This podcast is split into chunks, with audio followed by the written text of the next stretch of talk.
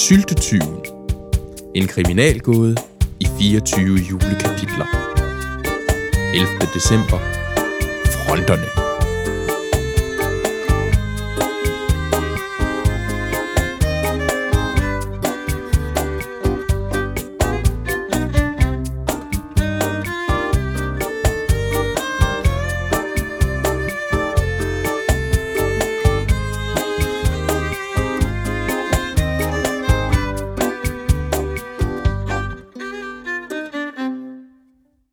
Det er den 11. december.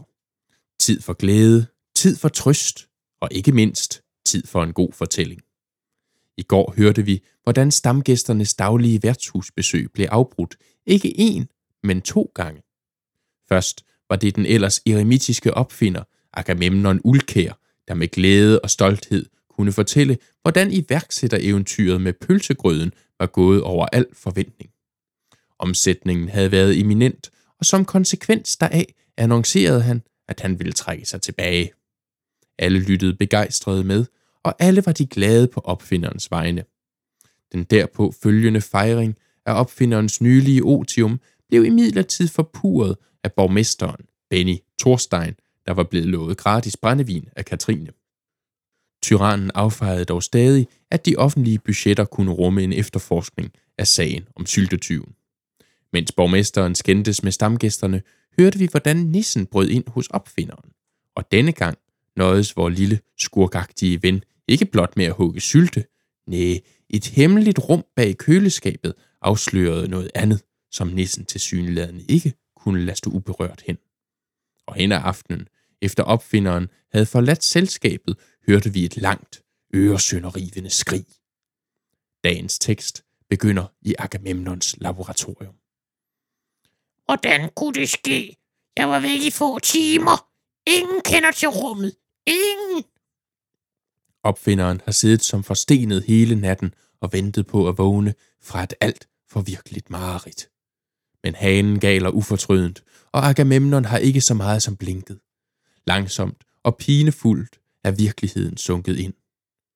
Severin, jeg må tale med Severin.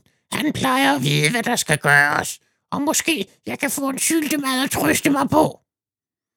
I det lille baglokale til slagterforretningen, hvor Severin bor og arbejder, er alt, som det plejer at være.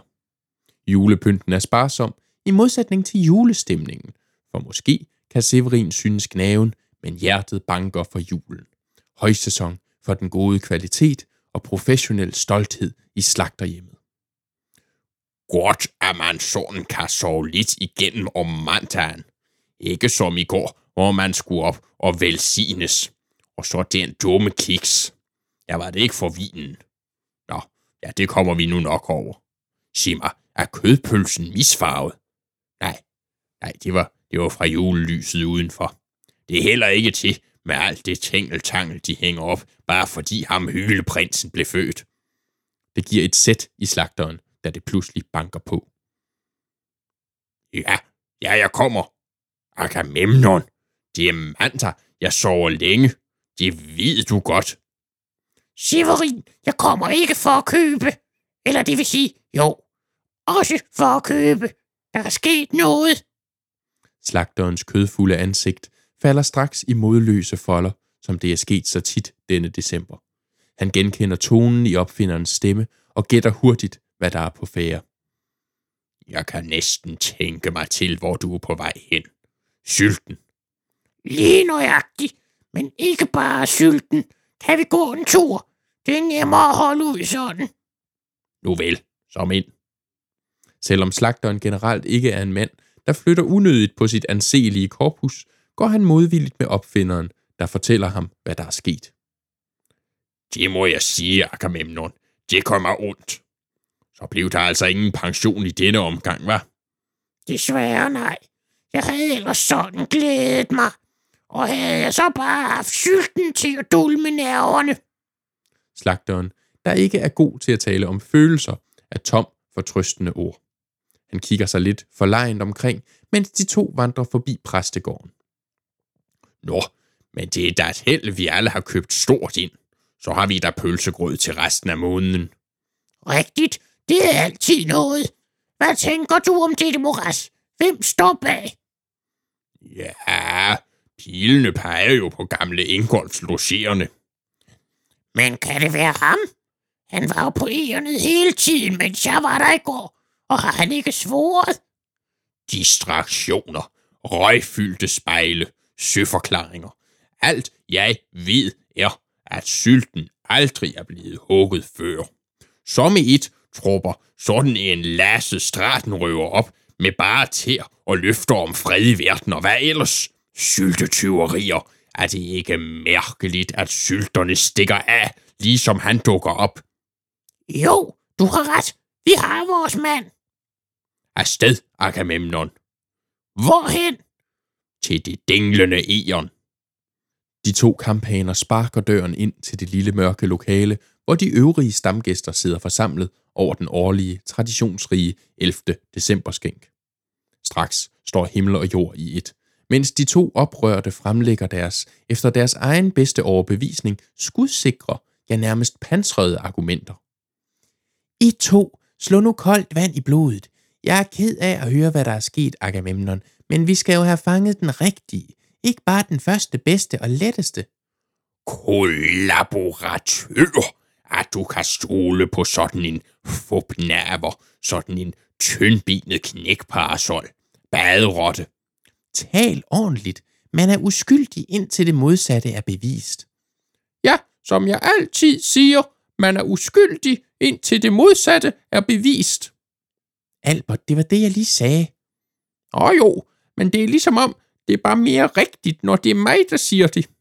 Når I to er færdige med at kævle, må jeg så sige jer, at hvis jeg nogensinde får besøg af den langfingrede marodør, så skal han få med undertegnet ham selv at bestille. Severin, kan du huske min fuldautomatiske hønseplukker? Måske den kunne få sig en anden ungdom. Du er en mand efter mit hoved, Agamemnon. Et fejltrin, så er det ud. Før I kan stave til syltespil. Åh, vil I dog bare lytte. Tilbage i præstegårdens lade sidder den tyvagtige nisse og fryder sig over opfinderens ulykke. Sejren er min. Det bliver sidste gang, nogen spiser mig af med den afskyelige grød. Jeg siger jer, jeg ødelagde det hele, råber Stup. Skar hul på pølserne og brækkede mig i det. Jeg tømte noget stas, opfinderen havde stående ud over det og satte ild på skidtet. Ingen snyder en snede nisse. Jeg overhørte nu Agamemnon og Severin tale om, at de nu nok ville have pølsegrød til resten af måneden. Ja, du må nok vente lidt med at få det, som du gerne vil have det. Åh, æder noller. Så må jeg på rov igen i morgen. Det svinder ind i opfindersylten. Der er snart ikke flere steder tilbage, du ikke har været af dig. Og du må ikke tage det samme sted hen flere gange. De bliver så kede af det. Hvad med ham borgmesterfilejsen? Ja, tak. Der har du min velsignelse. Jeg stjæl bare fra ham. Han er en kedelig vækst, og hvis du så kunne sabotere hans bil i samme ompæring. Spørg badet. Og I siger noget. Jeg kunne brække mig i dyserne. Mander, I kommer til at overvære en lærestreg, I aldrig har set mage til. Må jeg låne noget, noget af det, du ved? Det, det, altså, det, det skal vi vel ikke bruge til noget mere. Inde i præstegården er pastoren netop kommet hjem til landstrygeren, der meldte pas på værtshusbesøget, og han har bekymrende nyt med. Stemningen er vendt mod dig igen. Opfinderen er blevet berøvet. Jeg har intet med det at gøre. Det gør mig ondt. Jeg ved det. Det kan du jo ikke have haft. Du sad jo lige over for ham, mens hytten blev plyndret. Men presset bliver sværere at håndtere. Jeg lover dig, at alt, hvad der kunne komme til at pege på mig, vil være baseret på fejlfortolkninger og falske anklager, eller slet og ret dumme tilfældigheder. Lad os bare håbe, de vil lytte. Natten sænker sig, og alt under fred og ro, som det sig hør og bør i december måned.